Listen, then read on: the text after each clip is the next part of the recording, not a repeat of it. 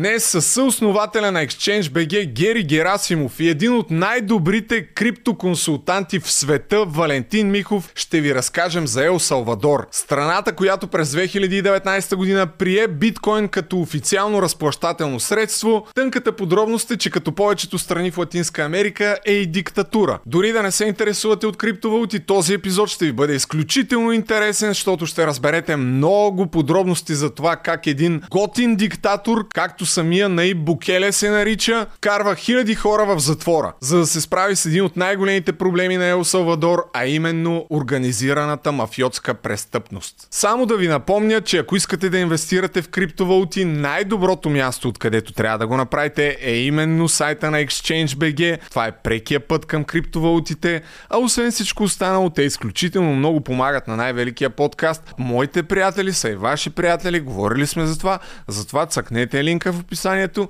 и си купете криптовалути от там. Сега ще ви апдейтна за моята Dollar Cost Averaging стратегия, в която всеки ден вкарвам по 100 лева в биткоин и етириум. Вкарал съм 5200 лева някъде и имам 2400 евро, обаче трябва да я сменя тази стратегия и да не вкарвам всяка седмица по 100 лева, защото таксите в мрежата на Ethereum стават много високи. Затова ще вкарвам един път в месеца по 400 лева в биткоин и в Ethereum, за да не губя толкова много пари за такси. Така че ще продължавам да ви апдейтвам. За момента съм на загуба. Не е много голяма, но все пак на загуба. А за да не съм на загуба, е добре да си купите билет за най-великия дебат на живо, който ще се проведе утре. Над 250 души вече са си купили билет. Има малко останали билети, но все пак ако решите, може да го направите до утре. А иначе, самата структура на дебата ще бъде ето тази. Ще има три основни части, в които експертите ще дебатират един срещу друг. Ще ще имат равно време за да изложат позициите си, както и да си задават въпроси, за да няма сърдити накрая. Някои от въпросите, на които надявам се ще дадат отговор, какво ще се случи с цените и заплатите, ако влезем в еврозоната,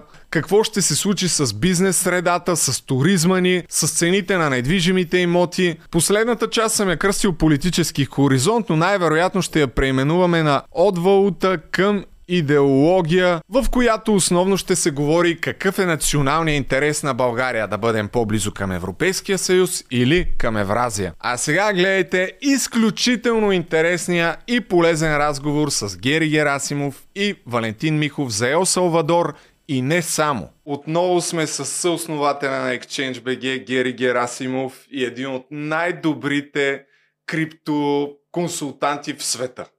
Това е. Ще да кажа yes. България, но не. Отговор е в света. Валентин Михов, благодаря, че сте тук. Днес ще поговорим основно за един експеримент, за който заговори целия свят, а именно Ел Салвадор и това, че превърнаха биткоин в legal tender. Малко по-късно ще покомуникираме за това какъв е вече адапшана, има ли шанс въобще това да повлече крак и целия свят, дет се вика да направи биткоин официално разплащателно средство. Но преди това трябва да положим така добре основите на нещата, за да кажем малко повече думи за това къде се намира Ел Салвадор, за цялата економика още на Латинска Америка, тъй като смятам, че има много общи черти между всички държави и разбира се за президента, който променя политиката на тази иначе сравнително малка страна, около 6,3 милиона е населението,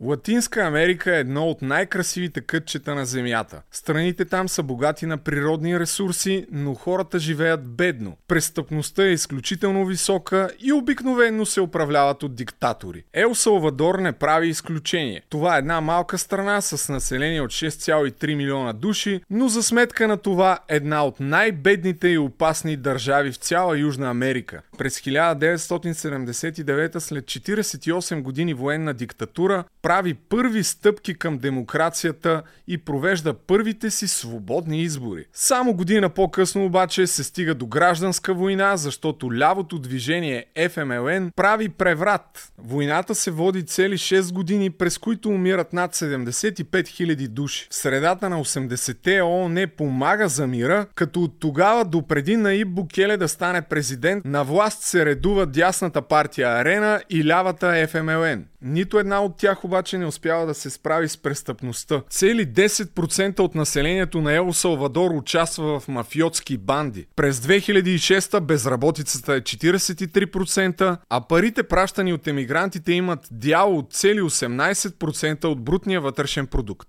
Защо така според вас този район сякаш е прокълнат? На какво се дължи първо това оттам да започнем? Аз бих го съпоставил нали, по същия начин, може да кажем най-вероятно също изречение, само че не за Латинска Америка, ми за Африка. Страхотен континент, невероятна природа и така нататък, много ресурси. Обаче, нали, голяма бедност. Какво общо между двете? Това, което аз виждам като нещо общо е това, че и двата континента всъщност са били колонии на Европа. Най-просто казано, техните ресурси са били източвани от европейците, при което европейците стават по-богати, докато те нали, остават назад след като се разпада нали, империализма, просто трябва много дълго време, за да се затвори тази дупка. По всяка вероятност не е само това, защото пък Венецуела са супер богати на петрол, обаче това е може би синонима на корупция и инфлация в, в света. Да. Аз бях гледал преди едни а, снимки, как буквално с колички пълни с пари отиваш в, да си купиш нещо в, в най-големите кризи. Там регионът би го заделил на две части. Централна Америка uh-huh. и Латинска Америка. Централна Америка е много победна, като там най-богат държава е Коста Рика. Най-хубавата с 300 уникални екосистеми. Аз съм бил там 3-4 пъти. Най-бедните държави са Хондурас, Ел Салвадор, Никарагуа тези три държави са най-бедните. Бях изумен от а, статистиката, че няколко стотин хиляди души от а, 6 милионното население участват в а, някакви банди. Елсавадорската мафия, да, тя е много известна. Те, те са, има голяма концентрация на тях в Нью Йорк, в Чикаго и в Лос-Анджелес, както каза. Той Южен Лос-Анджелес е целият е само на банди. Дали са мексикани, дали са Ел Салвадор, но те са реално непрекъснато има война между тях горе-долу за това воюват, за разпределение на територии. Гледах някакъв ютубър, който преди 5-6 години разправяш, че ходил там на някакво състезание по джудо и му казали, че ако се отделиш малко от а, пътя и графика, който имаме, може да те гръмнат. За толкова опасна среда става въпрос в Ел Салвадор, която с много твърда ръка, граничеща с диктатура, нашия приятел Букеле, за който след малко ще говорим, се справя. Но как въобще се стига до това да дойде той на власт? Наиб Букеле е роден през 1981 година в Ел Салвадор. Баща му е подкрепял лявата партия ФМЛН, но е имал и пиар агенция, която е работила и с двете най-големи политически сили. Букеле напуска колежа, за да управлява дискотека. Малко по-късно наследява пиар фирмата на баща си и точно така влиза в политиката. През 2011 се кандидатира за кмет на малкото градче Нуево Каскатлин и е подкрепен от лявата ФМЛН. Адаптира концепцията за прогресивно данъчно облагане, но избягва речта на партията за революция, както и характерните цветове на левицата. Няколко години по-късно става кмет на Сан Салвадор със същия слоган New Ideas – а популярността му в Твитър по това време е по-голяма от президента на страната. През 2019 основните политически партии са тотално дискредитирани след много неизпълнени обещания и той се явява на изборите като независим кандидат. И едно от основните му предизборни обещания е, че ще се справи с мафиотските банди. Печели с 53% още на първи тур.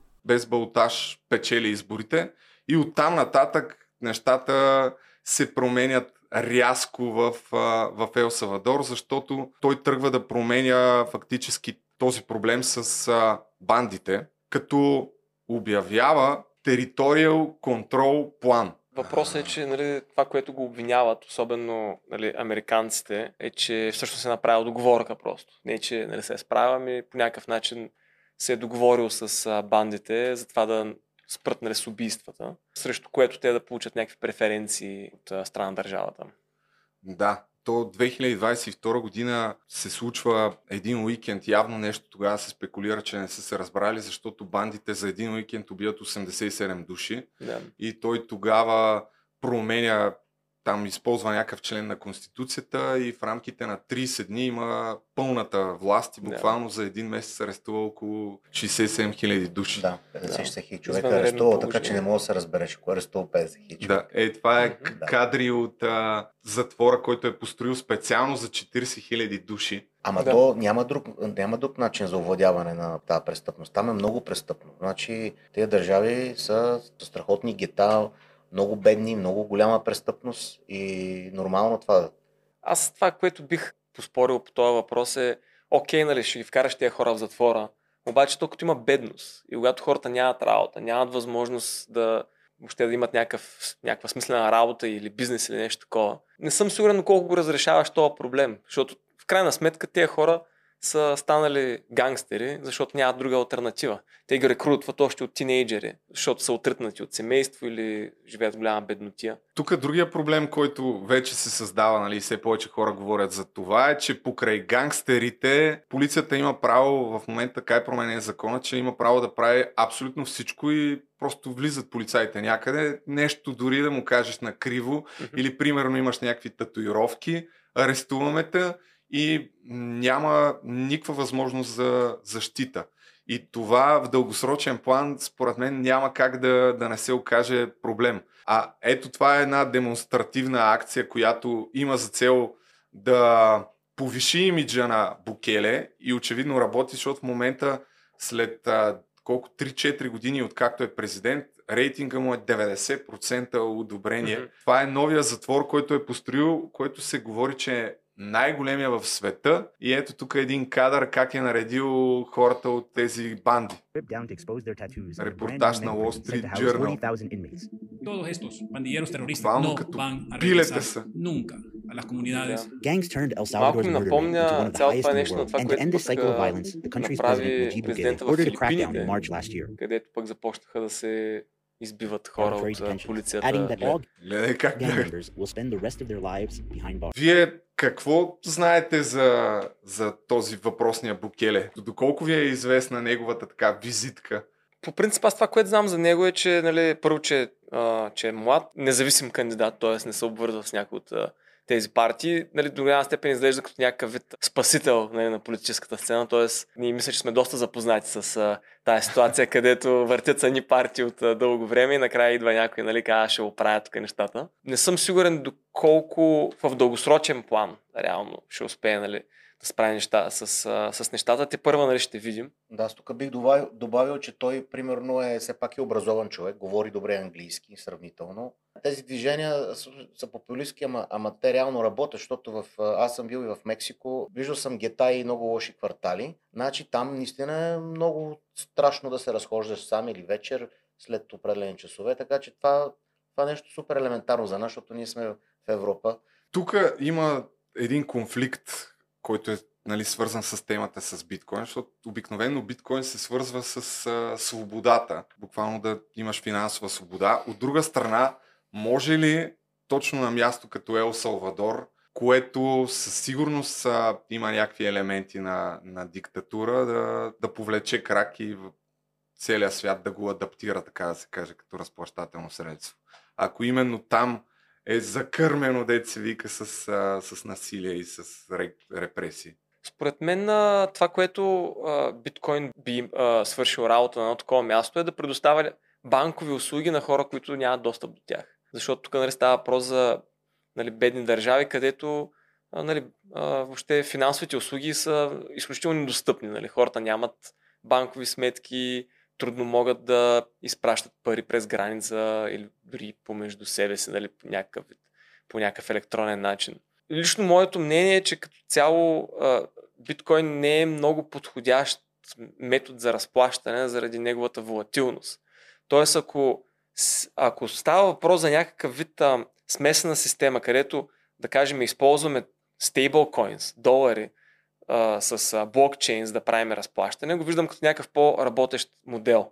И реално това, което а, са ми разказвали за Аржентина, да кажем, е, че там а, има много голям adoption на крипто, защото хората искат да притежават долари, не локалната валута. И тъй като имат големи ограничения за това колко долари могат да си купуват, а, реално използват блокчейн, за да могат а, нали, да придобиват по-лесно долари и да транзактват с тях. Така че това по-скоро бих видял като някакъв работещ модел. Не толкова, нали, ще направим биткоин да може да си купуваме кафе с него. А много економики са, а, работят само в долари. Те имат техна единица, обаче долара е също официална единица. И реално техните пари не... Чужденците, примерно тези, които идват и харчат пари и чуждестранни компании, те само транзактват в долари, правят всички трансфери в долари. Следователно, те нямат този проблем с голямата инфлация, девалвации, както го има Аржентина, примерно. Някои държави, тези по-малките, и Ел Салвадор е една от тях, те економиката е базирана също с долари. И това вече биткоина, както е интегриран вече в економиката и в тяхната система, Lightning Network, който е Layer 2 за бързите разплащания, даже ако, ако помниш миналия път обяснявах да. за този wallet, wallet в Сатоши, където за секунда просто става транзакцията, той е супер бърз, нали, Значи, когато доларът е официална единица и когато имаш Layer 2 Solution, този рел, ако се интегрира по правилен начин, абсолютно си става банков, а, ами, паралелна банкова система за разплащане. Сега ще видим как са опитали Ел Салвадор да го интегрират, но това, което и ти каза, от 2001, доколкото видях, са въвели долара като официално разплащателно средство да. там и са били много дълги години зависими от САЩ, ама сега малко по малко сякаш късат връзките си.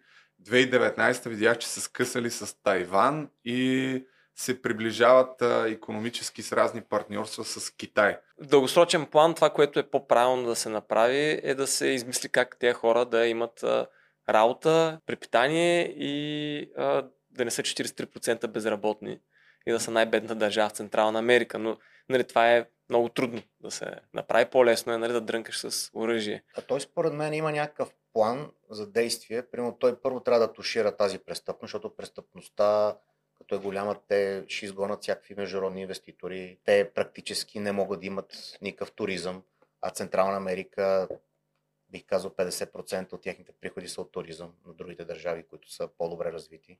Той трябва да има някакъв план, така че стъпка номер едно да тушира а, престъпността и вече, вече другите стъпки е да нали, да се гласуват закони, облегчения, данъчни и така нататък, да могат фирми да, там да се позиционират и да могат те да наемат работни места, да зададат работни места и по този начин да се дигне економическата, нали, да се дигне економическото ниво на държавата и оттам, оттам вече да тръгне да заработи, защото една, една територия, на която оперират няколко банди и нищо не се случва, да кажем, последните 20-30 години.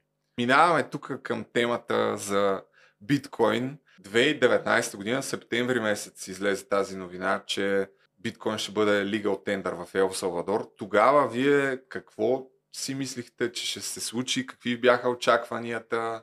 Аз лично до преди тогава най-вероятно не съм имал някакви особени наблюдения за тази държава. а, нали, Както... а, когато нали, го обявява това нещо, си такъв, нали, първо отваряш карта, виж къде се намира това място. Но е интересен прецедент. А, и между другото, доколкото четах, мисля, че и някаква африканска държава има, която се опита да направи също нещо. Централна демократична република или нещо такова. Да. Не знам, смисъл, интересен експеримент е, защото в крайна сметка ние можем да се развиваме всякакви теории, нали, кое как е, що е, но докато не се пробват нещата на практика, трудно може да се каже кое работи и кое не. На тебе какви ти бяха тогава очакванията? Ами... Какво си каза? Имаш интерес да има да. по-голяма дапшан и да се говори ами, за да, това? това е, ми, несериозно го погледнах в началото, защото това е, знам, аз знам за Ел Салвадор много добре, защото все пак нали, щатите, даже аз познавам хора от цяла Централна Америка, имал съм и приятели, които живеят в щатите, нали, от богати семейства, те се местят, защото те искат да избягат от тази корупция, от тази престъпност. Аристокрацията реално на тези държави живее в щатите. В началото несериозно го към малко погледнах, казах, нали, поредния блъв нали, в криптото. А, обаче той се опълчи срещу банките. А, влезна в словесни двубои с Международния валутен фонд, с Международната банка, с банкерите от Нью Йорк, което е много опасно с тях да си, да си. Това са големите батковци все пак. а, и е много опасно с тях да се, да се заиграе, защото те бият през ръцете много лошо. Могат да фалират. Те могат да фалират реално държавата, ако решат. Той економиката е много малка, има малка ликвидност. Ама аз съм ги, аз съм ги гледал потоците. Едно говорим за една средна фирма, американска. Това е цялата държава, Ел Салвадор толкова има продукта, вътрешния продукт нали, на економиката. Той е експеримент, той продължава да се развива. Адопшена расте. А, почва се повече се говори, почват а, хората от цял свят да ходят в Ел Салвадор, запознават се с президента. Той им предоставя а, някакви гаранции, някакви легални рамки, че ще, че ще имат добър бизнес климат за развитие. Малко по малко този човек се налага на пазара. И каквото наблюдаваме, че много по-големи економики, които са искали да направят също нещо като него, не им е стискал, го наблюдават този експеримент в момента. Ако този експеримент се окаже успешен, според мен ще има две-три големи економики, които ще го копират това нещо на, на, на много по-голяма скала. И оттам ще дойде големия adoption. И това ще, и това ще е големия прогрес. А, и това според мен ще се случи. Ще отнеме много време, защото държавата е малка, има, има големи пречки, нали? но човека според мен се, се справя много добре, предвид пак казах, търканията с най-голямата економика света, която е щатите, търкания с Международната банка, с Международния фонд. Това са институции, които са антикрипто. Считайки това нещо, което се случва, според мен е отличен 6 му давам като оценка. Вече минаха две години близо от началото на този експеримент. Има и много данни, които показват, може би, за кого ще се превърне в рай там и за кого не. Моето мнение от това, което гледаме, е, че по-скоро ще се превърне наистина в а, един крипторай за хората, които са натрупали някакво състояние и искат да отидат а, свободно, без данъци, с а, всякакви облегчения и без бюрокращина да, да получиш дори гражданство, нещо, което неофициално се твърди, че колко 3, 3 биткоина. биткоина струва да ти дадат гражданство на Ел Салвадор. Кои са данните, които така ми се иска да, да кажем в момента. Когато 2019 обяви, че става legal tender, хората там, които са масово необразовани, трябваше по някакъв начин да се здобият с биткоин. Каква, какво беше решението на Ел Салвадор? Направиха Chivo Wallet, който си е създаден от държавата, ако не, не се лъжа. Такъв, да техен, чиво на разговорен език означава готин, нещо такова. По какъв начин, за да вкара повече хора, предлага бонус? Да, 30 долара бонус на всеки един, който го ползва. И адопшен на тогава в началото е бил голям процент. От цялото население 50 или 60%. 4 милиона, 4 милиона, 4 милиона от 6 да. милиона са свалили лолета, което обаче е първия проблем, защото доколкото видях, бюджета за бонусите първо им е бил 30 милиона долара. 4 милиона по 30 моментално прави 120 а, милиона. Втория проблем е, че са правили вече някакви изследвания и 70% от а, анкетираните са казали, че след като са взели този бонус, повече не са го използвали. А въобще 70% от населението на Ел Салвадор нямат въобще достъп до мобилно банкиране и сега изведнъж трябва да ползват а, биткоин. Да, те нямат достъп до банки като цяло, не мобилно банкиране. Те просто да, банкови да, сметки. Да, те са така, просто извън банковия сектор, те са на разкешови разплащания тези хора, така че той да го постигне това нещо, според мен е феноменално. При положение, че тези хора никога са нямали банкова сметка при живота си. да. Ми, ако а, аз това, което си мисля, нали, при положение, че статистиката показва, че цяло повечето хора са против това биткоин да е начин за разплащане там но всички искат да, всички работят с долари. Те ако бяха направили един дигитален wallet, който да използва крипто а, отдолу, за това да могат хората да си правят разплащане в долари, а не в биткоин, най-вероятно адопшна ще да е много по-голям, отколкото ако, ако беше, нали, както е в момента. А, а реално нищо не пречи да бъде направено едно такова приложение. Да, то може да се добави някакъв стейблкоин, който е базиран пак от централизиран стейблкоин, който е те го, те да го ми, в интерес на истината, в момента има нали, децентрализирани стейблкоини, които най-вероятно могат да свършат а, някаква работа. Но да, има варианти. Има, има варианти, варианти, по които ако се хванат, могат да направят нещо, което най-вероятно хората вече ще видят смисъл в него. Въпросът е дали, защото всеки, може би, предприемач, като чуе, че нещо е държавно и малко така настръхва. И гледах някакви YouTube видеа, че то Chivo Wallet който е по поръчка на държавата там, не работи много добре. Малко се, се бъгва mm-hmm. работата. И това е един от проблемите, че хората си мислят, че това е биткоин. Нали? Те асоциират биткоин с този портфейл и когато имат някакъв проблем с самия портфейл, смятат, че биткоин не работи. А то де-факто не е така. А, втория проблем е, че влязоха, когато биткоин беше на върха. Да, сравнително на, на върха 2019 година. Не, той Се... почна към 40 000 долара да купува биткоин. Беше, да. беше първото ниво, беше, имаше корекция, но той почна около 40, 40 и, и няколко mm-hmm. да купува. Да. Доколкото видях, мисля, че е купил около 3000 биткоина и средната му цена е 40 000 долара, нещо Да. такова. Което Така ли е? 40 ли? Еми, ако е толкова, значи може би скоро ще е брейк гледах, да, гледах а, преди половин Но година няма 10 последно. да. Обаче пък за хората за две години, нали, ако са имали някакви пари, са загубили 30-40%. И това е другия проблем, нали, като не са наясно, че не вярват в, в сигурността на, на биткоин и оттам също се създават някакви проблеми. За това, може би, ще е рай за, за тия, които имат пари, защото ето сега се променя законодателството по някакъв начин. Имаше някакъв град, който също Да, има биткоин, биткоин сити. Да. Там е голям плюс, имат много геотермална енергия, енергия от ветцове, от соларни панели. Той опита се да диверсифицира чиста енергия да може да и копач, копачите на биткоин реално да няма този аргумент, който те казват, че не са нали, биткоин нали, не е environmentally friendly и големи копачи могат да дойдат там и да си операциите да ги трансферират в Ел Салвадор. А то това е някакъв вид а, бизнес все пак, нали? В смисъл тази, тази геотермална енергия, предполагам, че в момента не я ползват за нищо. Да. Там а, предполагам, че от ТЕЦ нямат нужда. А, а пък нали, за електричество не съм сигурен. Е, това ще влезе пари в бюджета, да, държавата ще влезе пари от там, да, защото те ще продадат на някакви, някакви центове Да. на ват. Реално всеки един такъв енергиен а, ресурс, който в момента не е а, оползотворен по някакъв начин и, и се намира на някакво такова отдалечено място, което обзето прави използването му като електричество много трудно, а, може да използва биткоин за, за това да а, обръща енергията към, а, към пари. А, и после тези пари вече могат да отидат в целия, целия свят. Да, защото големите майнари в момента те са разпръсти на 4-5 места. Да кажем, големите майнари, които са в щатите, могат спокойно да се преместят долу при него, ако той им гарантира по-добри условия. То преди няколко месеца Държавата. буквално излезе една новина, че правят такова публично-частно партньорство за 1 милиард, за да построят една от най-големите биткоин ферми, там до един от градчетата им, който е подходящ. Тетер, мисля, че се ангажирали да вкарат над а, 200 милиона. А, работи със сигурност в тая посока. Мгм. Господин Букеле, който в Твитър е казал за себе си, че е най-готиният диктатор в един твит.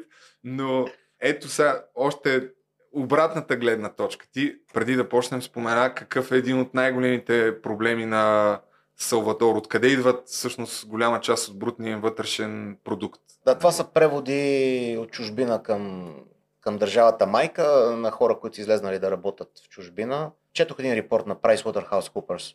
А, Казва, че от 30 до 50% от целия вътрешен брутен продукт на официалния нали, на държавата идва от, а, от чужбина, хора, които работят в чужбина и пращат пари на близки роднини в държавата вътре и най-голям процент от тия пари идват от щатите. На теория биткоин нали, решава този проблем. То всъщност какъв е проблема, нали? Про- Про- да. проблемът е, че когато работиш в Штатите, искаш да, да пратиш 100 долара на роднините си в Ел Салвадор, а, тъй като те нямат а, банки там. А, в общи линии трябва да използваш нещо като Western Union, да кажем, които таксата там, която ще чаржнат, сигурно е над 10%. Сега не съм сигурен какви са им таксите, но а, нали, тъжното в цялата история е, че бедните хора, а, нали, както е в Ел Салвадор, в Африка и така нататък, всъщност използват най-скъпите банкови услуги в света. Да. Докато богатите хора, за тях това е някаква дарност, не? Това да мога да си пращаме нали, банкови преводи за едно левче, нали, из цяла Европа, за нас някакво съвсем нормално. Докато за тях това е нещо немислимо. И всъщност биткоин раз- разрешава този проблем, където ти да можеш да го пратиш с много ниска такса. Да. Обаче трябва да го ползваш и аз тук видях една статистика за последната година, откакто са приели този Chivo Wallet. Едва 3% някъде, ето тук от на Зила видеото, 3% от тия преводи чуждестранни са минали през а, дигиталното приложение и са, са минали през биткоин. Тоест 90 и там 6-7% са си минали по стандартния начин и пак а, тези такси заминават. Тоест има проблем все още с а, адаптацията там и с обучението на хората да, да го ползват и дали въобще това ще стане предвид, че масово хората там са си, айде да не ги обиждам, ама необразовани. Ако това беше частна компания и инвеститорите погледнат тези числа, ще да кажат, ами, съжалявам, момчета, обаче мисля, че бизнесът ви не е особено успешен, нещо product market fit не е постигнат. Това Трябва хоби. да направите... Това е хоби, не е бизнес. Да. И също да, доказва се, че хората, които го ползват, са така или иначе вече образованите, които са и малко по-заможни. И като добавим и факта, че нашия приятел Букеле има авторитарен стил на, на управление и все повече хора се оплакват всъщност, че не знаят там от правителството, че не знаят а, колко пари харчи за биткоин, защото нали, той за международната сцена и тия страничните наблюдатели звучи много яко. Ще инвестираме в биткоин, споделя от време на време в Twitter колко е купил, той няколко пъти купува на дъното. Ама дали харчи още някакви пари, които ще отидат след това в а, някакъв негов портфейл, не, не се знае. Мен това, което ми е много чудно е всъщност как Ел Салвадор а, пази своите биткоини. А, защото, нали, ако му четеш, Twitter изглежда малко като все едно на мобилния си телефон да. да през FTX да се купува, нали, дори като калапс на FTX имаше слухове да не би биткоините на Ел Салвадор да са били върху тази платформа. Тогава ще да бъде голям скандал. Но мисля, че последствие се че не са. А, сега не съм проверял, но мисля, че нали, то ще и да се разбере. Но да, смисъл как всъщност те пазят а, тези На мен ми изглежда като той наистина да си има някакъв негов портфел и да се хвали буквално, Няк... че той си да, е някъде четох, че ползва някакъв Enterprise Solution като Fireblocks. Нещо mm-hmm. Като кастодиан, който е американски, може би, ако не се лъжа. Как, как работи това нещо? Еми, това е, това е... Те са кастодиан за корпорации, за фондове, за големи играчи в криптопазара. Пак е централизирана, но все пак те са си регулирани в щатите. И технически нали, имат а, инфраструктурата, която им позволява да го държат да. по сигурен начин. Да, по сигурен начин. А, имат, нали, всичко се ползват а, хардуерни портфейли, мултисигове, а, мултисигове и така нататък. Да. А, имат си процедури нали, по сигурност. Всяко на нещо там се одобрява от няколко сайнера и така нататък. За страховки имат също на тези активи. В смисъл много е професионално. Това е, може би, те са най-големия плеер mm-hmm. в а, тази сфера. Но, но всъщност тук нали, идва а, момента, че ако си една държава, която си решил да се а, откъснеш от а, нали, традиционната финансова система, нали, да си независим от Wall Street, от щатите и така нататък, ако ползваш американски кастодиал сервис за своите биткоини, всъщност да, какво постигаш с това нещо? Защото те не могат ли по всяко време uh, US government да отидат при Fireblocks, да кажем, ако са те са те са кастодиани, да им кажат, абе хора, замразете биткоините на Ел Салвадор, защото е, няма не става, защото е мулти всеки, примерно, те могат да имат един ключ, ага. Ел Салвадор държи другите два ключа. Mm-hmm. Разбираш, и пак не е централизиран, централизиран mm-hmm. сервис, той е като хибриден. Okay. Бих казал, да. Mm-hmm. А, но, примерно, да направим една аналогия. А, нали, те говорят за Ел Салвадор, че купил не знам какви биткоини, не се знае така, спекулират. Ми миналата седмица или преди две седмици, реално Майкъл Тейлър е купил за около 250 милиона биткоини. Да. Отново, Последния да. му пърче се да около 230 милиона, може да е друга сумата, но около 240-250 милиона нещо такова беше. Е купил примерно... Той колко събра този човек вече? Мисля, че около милиард и 600 долара има вече в биткоин. Да, забравих точно колко беше, но голяма сума. Ето това е all това със сигурност е... И той, вече, и той вече е позитив в пари. Той вече е на... Да, защото той мисля, средната цена му е около 28 и нещо, така че той горе-долу около 10, под 10%, но горе-долу нещо такова. Още един пример тук съм извадил за Ел Салвадор и това да, да си зададем въпроса какво всъщност ще се случи е един от, а, освен този портфел, един от проектите за популяризиране на биткоина там е отваря ветеринарна клиника, в която обещава, че всяка една операция на домашните животни ще струва 25 цента. En total, un aproximado de unos casi 500 eh, pacientes diarios. De 25 centavos, eh, pagando con la, con wallet con Bitcoin. Всяка операция струва 25 цента, което е прекрасно, нали, лекуват животните, обаче са ги питали, а, добре, къде е економическата изгода, нали? колко струва той казва, не, ние сме на печалба. Как сте на печалба, не дават информация. Това се субсидира, то е ясно. Да, това е 100% В- субсидира. И просто се появяват много е такива спекулации за това, че нещо не излиза сметката накрая и когато правителството ти е човек, който не обича да дава информация, логично е да се запитаме в крайна сметка кой ще има полза от цялата работа. Според мен населението на Ел Салвадор, голямата си част няма да са тия, които ще са позитивни от, ще излязат на плюс от, този експеримент. За съжаление, според мен, един такъв начин на управление най-вероятно ще доведе, особено ако продължи по-дълго време, защото, нали, както знаем, властта не се дава, а се взема, най-вероятно ще доведе и до големи нива на корупция. Нали, то в началото винаги нали, едно такова нещо би започнало като нали, приказка, как нали, справяме се така нататък. Но с времето, ако този човек, сега ще видим, има избори, мисля, че до година, ако се задържи така втори мандат, може би и трети. Ами, То, това е другия момент, че на изборите такъв е закона в Ел Салвадор, че да нямаш възможност да направиш два мандата един след друг. Пише в закона, че ако си бил президент 6 месеца по-рано, не можеш да се кандидатираш пак, обаче той ще се кандидатира пак. Да. Тоест, Да. той ще промени този закон и вече има тотална власт. А, законодателния орган има мнозинство, Висшия съдебен съвет или там Саприм Корт, не знам как им се води. И си върви към диктатура, реално погледнато, но пък а, хората, които искат да имат инвестиции, няма да, е- да имат със сигурност бюрокращина. Мисля, че е ясно какво ще стане. Просто група богати хора ще намерят място, където да бъдат още по-богати и да, да се чувстват добре. Ми, ако погледнем някаква аналогия за това, което се случва в Либия, да кажем. Нали, Либия, Кадафи, когато нали, стана на власт дълго време, много хора твърдят, че нали, всъщност живота е бил много хубав по време на неговото управление, което може наистина да е било така. Нали, те, са имали, те имат много голям ресурс от петрол, много чужди компании отиват там, които нали, обработват този петрол. В момента, когато обаче се разпада този режим, защото той рано или късно ще се разпадне, нали, той човека остаря, нали, създаде се много неприятели и така нататък. В даден момент нали, се разпада това нещо. И това, което последва след него е много, един хаос, който и в момента Да. продължава. И всъщност тези компании, които са се възползвали от а, това, че все пак има стабилност нали, обработват тези ресурси, сега в момента не съм сигурен, че имат дори достъп до тях заради тези конфликти, които също се случват.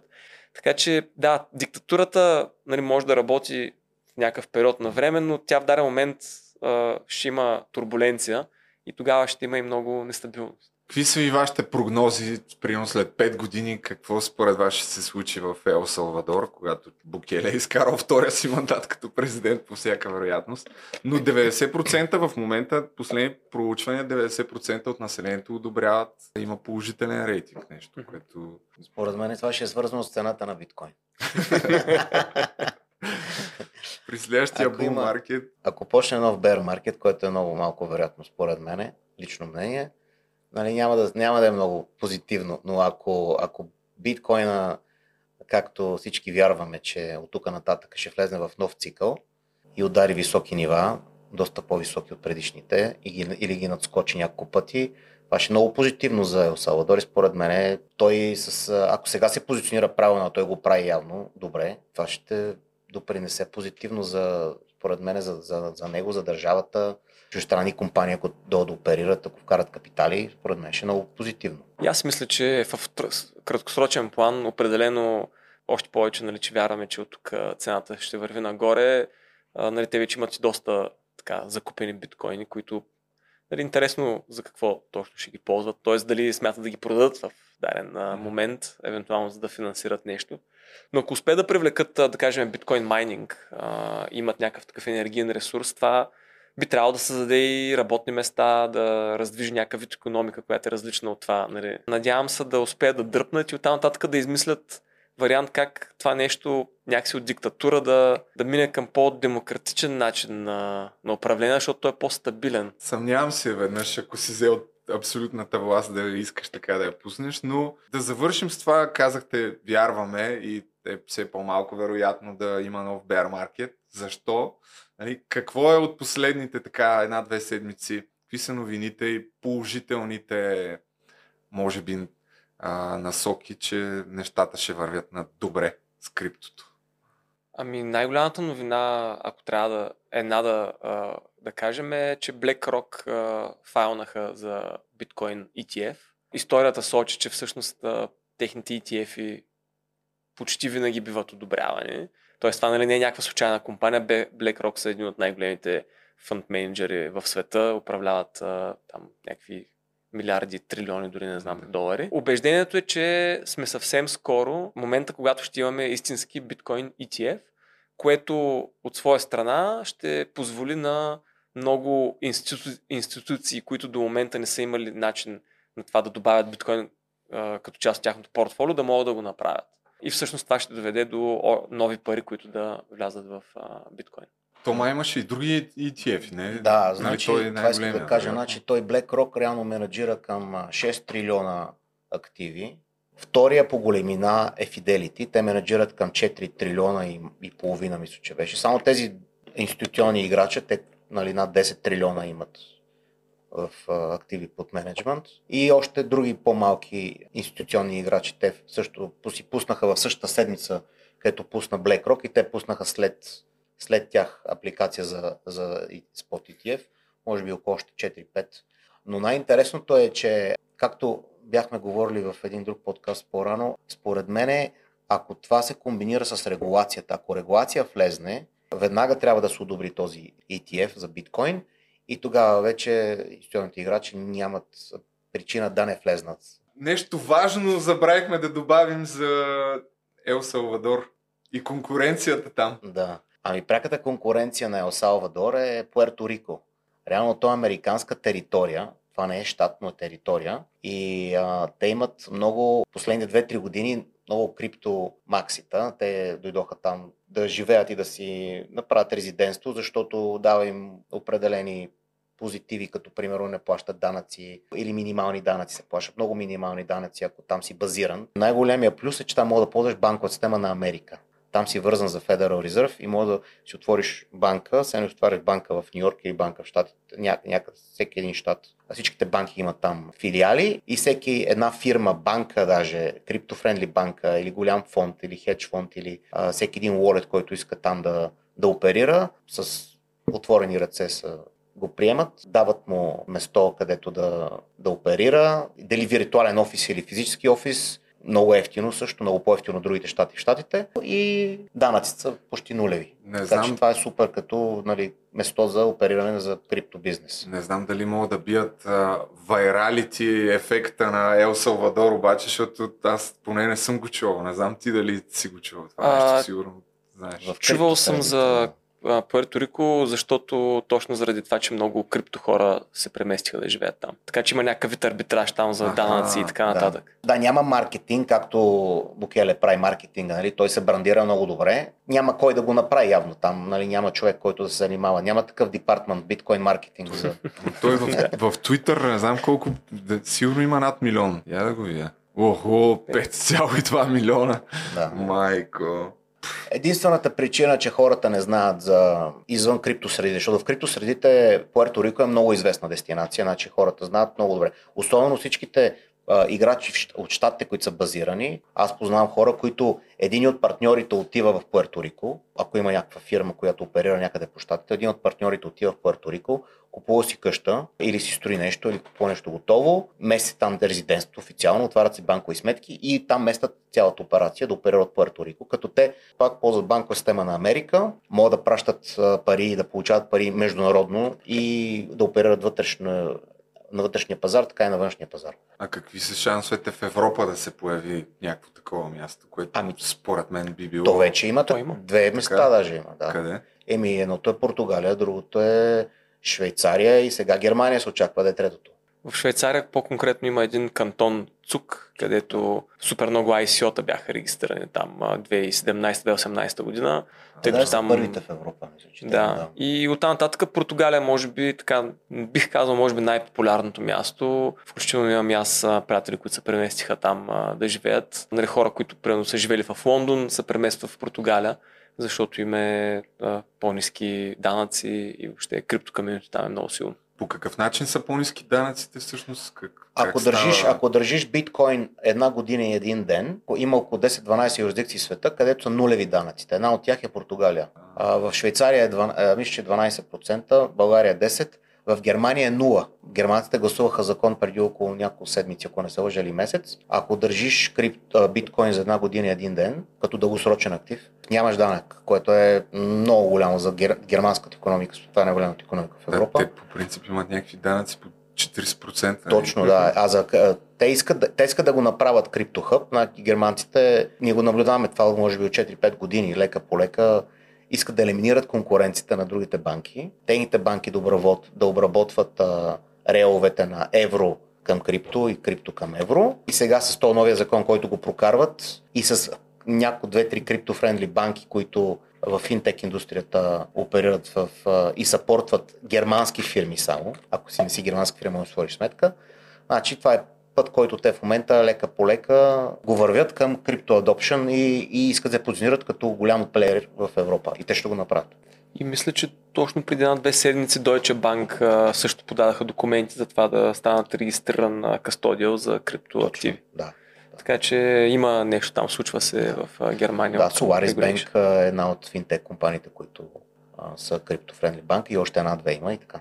Тоест, то в момента май борбата вече не е ще се случи ли криптото, Кой ще има ли масова адап, ада, адаптивност, а кой ще вземе най-голям дял от тия по старите играчи. Да, кой ще се позиционира най-добре в момента и кой ще вземе, да. Въпросът не, че вече не е дали, а кога. Въпросът и за вас, уважаеми зрители, трябва да е кога, а именно по-скоро започнете да вкарвате някакви спестявания, малка част, так, нали? Не вкарвайте много, ма поне малка част, защото виждате какво става. Ще изпуснете влака, после ще си кажете, що не вкарах по-рано. Има една много интересна, много интересен, а, то е като скриншот, че презентации. Малко аз ще го пусна да видиш целия свят от към данъци, как а, третират криптото, какви данъци се плаща във всяка една юрисдикция и там има, освен офшорките, нали, където е нулев данъка, за тези а, юрисдикции, които говорихме преди малко, са включени. И това, така картинката горе-долу се изяснява. Нали? Аз мисля тук да спрем следващия път да направим един епизод за Сингапур и Хонг-Конг, тъй като там имате доста преки наблюдения, включително и участие в разни конференции, ако не се лъжа. Да. И ще на може да двете места, споделите ценен опит, който да е интересен на хората и така. Мерси за поканата. Да, супер, мерси. Надявам се да е било интересно.